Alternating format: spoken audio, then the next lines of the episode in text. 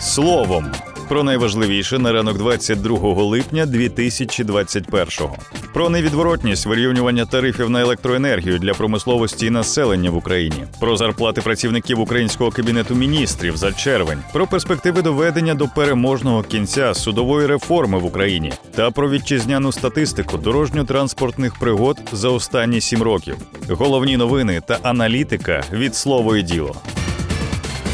Голова національної комісії, що здійснює державне регулювання в сферах енергетики і комунальних послуг, Валерій Тарасюк в інтерв'ю економічній правді сказав, що цитую: у нас немає іншого майбутнього, окрім поступового вирівнювання тарифів для промисловості і населення. Це великий самообман, коли ми вважаємо, що людина, яка платить за електроенергію менше, дійсно отримує від цього якусь користь. Тарасюк додав, що НКРКП підтримує лише приведення тарифів до економічно обґрунтованого рівня для всіх споживачів разом з наданням адресної допомоги споживачам, які цього потребують. Я не можу оприлюднити всі варіанти підвищення цін, який варіант буде прийнятий і буде прийнятий з 1 серпня. Ми сказати не можемо, тому що це політичне рішення Кабміну. Думаю, чекати залишилося зовсім небагато, заявив очільник регулятора. Раніше нагадаємо, ми досліджували, як змінювалася вартість електроенергії в Україні з 2014 року та яких змін чекати у майбутньому. Цей матеріал з інфографікою доступний на нашому сайті.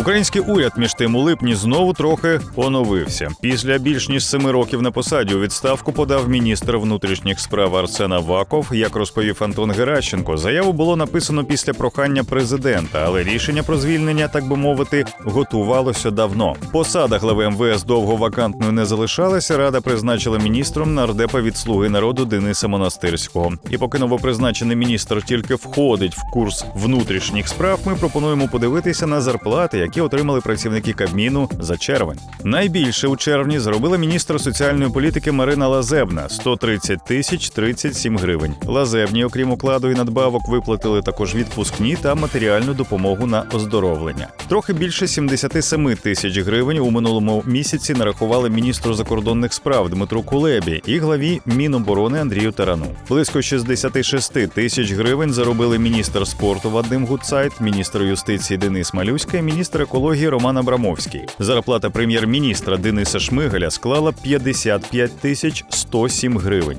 Таку суму нарахували Олегу Уруському та Михайлу Федорову. Найменше в червні зробив віце-прем'єр-міністр з питань реінтеграції окупованих територій Олексій Резніков 49 тисяч 49 гривень. Серед заступників міністрів найвища зарплата була в Ігоря Старобінського з Міністерства оборони 209 тисяч 10 гривень. Юрій Петровський з Мінстратехпрому заробив у червні 159 тисяч 57 гривень. Він отримав до окладу відпускні допомогу до щорічної відпустки та матеріальну допомогу для вирішення соціально-побутових питань. Трохи меншою вийшла зарплата у заступниці міністра освіти Любомири Мандзі 133 тисячі 567 гривень. У цю суму війшли відпускні та допомога на оздоровлення. Детальніше про червневі зарплати працівників українського уряду і не тільки, до речі, безпосередньо міністрів. Дізнавайтеся з нашого спеціального матеріалу на сайті. Реформа судової системи цього літа переживає новий старт. Верховна Рада України ухвалила два закони, які дають змогу перезавантажити роботу Вищої кваліфікаційної комісії суддів і Вищої ради правосуддя. У законі щодо ВККС ключовим є те, що під час формування комісії вирішальну роль відіграватимуть міжнародні експерти. Вони зможуть заблокувати будь-якого сумнівного кандидата і забезпечити незалежність органу. Реформа Вищої ради правосуддя передбачає перевірку членів ВРП на доброчесність і створення для цього етичної ради. У ній знову таки буде кілька незалежних експертів, чиї голоси будуть важливими для ухвалення рішення. Практично всі пов'язані з судовою реформою обіцянки президента України Володимира Зеленського наразі перебувають в процесі виконання, адже кількох ухвалених законів замало, аби вважати реформу завершеною. Обіцянку провести судову реформу Зеленський дав у липні 2019 року. Судова реформа буде доведена до кінця і буде прозорою і справедливою, щоб кожен українець міг довіряти судам і бачити бачити, що вони функціонують для захисту їхніх інтересів і законів, сказав тоді президент. Повернути довіру і повагу до суду Зеленський також обіцяв у передвиборчій програмі для простих суперечок мирові судді, які обираються народом, для кримінальних злочинів ефективний суд присяжних, який складається з народу. Щодо суду присяжних, як розповів слово і діло Денис Малюська, було прийнято політичне рішення. Він запрацює у Верховній Раді. Вже є два законопроєкти. Детальніше про цю обіцянку можна, до речі, прочитати в нашому спецматеріалі. Протягом своєї каденції Володимир Зеленський зіткнувся з кількома викликами з боку самої судової системи. Один із них спроба конституційного суду скасувати ключові антикорупційні реформи. Історія протистояння президента з КСУ по суті й досі триває. Є ще один, так би мовити, проблемний суд, окружний адміністративний у Києві. Зеленський нагадаємо обіцяв скоротити його повноваження, хоча тим самим провалив зобов'язання не чинити тиск на суддів.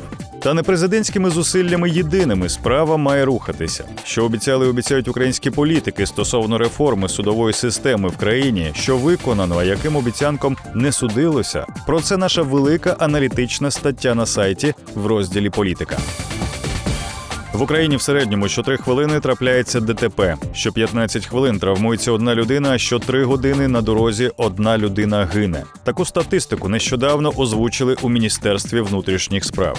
За рік кількість аварій на українських дорогах зросла майже на 20%. Найвищий рівень аварійності у Києві, Київській та Одеській областях. У 2014 році на українських дорогах сталося 153 тисячі 205 ДТП. З них 26 тисяч 194 з потерпілими. Травмувалися у результаті 32 тисячі 395 осіб. Загинули 4 тисячі 483.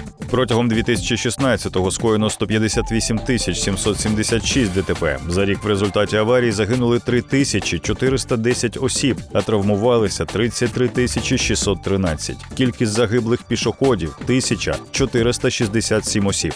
У 17-му році відбулося 162 тисячі 526 ДТП, з них 27 тисяч 220 з потерпілими. В 2019-му 160 тисяч 675, з них із постраждалими 26 тисяч 52 пригоди. За минулий рік кількість аварій на дорогах зросла до 168 тисяч 107. В 26 тисячах 140 ДТП постраждали люди. 3541 людина в дорожніх аваріях загинула, травмувалися майже 32 тисячі осіб. Статистику щодо року 2021-го, а також зведену в одну інфографіку інформацію стосовно ДТП в Україні за останні сім років. Дивіться в нашому матеріалі на сайті та в телеграм-каналі. Нагадаємо, раніше слово і діло розбиралося, скільки грошей в Україні витратили на безпеку учасників дорожнього руху і чи стало українцям дійсно безпечніше пересуватися автотранспортом. Більше цифр, більше фактів, матеріалів і аналітики знаходьте на слово і діло.ua.